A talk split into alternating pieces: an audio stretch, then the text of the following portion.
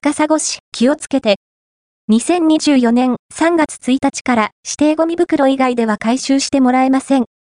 昨年から高砂市でも指定ゴミ袋制度が始まるんだなぁと気に留めながらそれぞれの家庭で準備を進めてこられていますよね。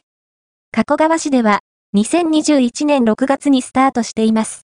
2024年2月までは移行期間としてどのゴミ袋でも使用することができていましたが、本日2024年3月1日以降は、指定ゴミ袋以外の袋では回収してもらえません。完全実施です。お気をつけください。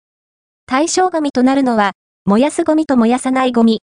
木と白で、ボ、クリンのイラスト入りの袋は、スーパーマーケットやホームセンターで購入することができます。ご用意されていますか？本日より、必ず指定ゴミ袋でお出しください。ご家庭によって、排出されるゴミの量を考えながら、どの大きさの袋を揃えるか、改めて考えるのに、良い機会になりそうですね。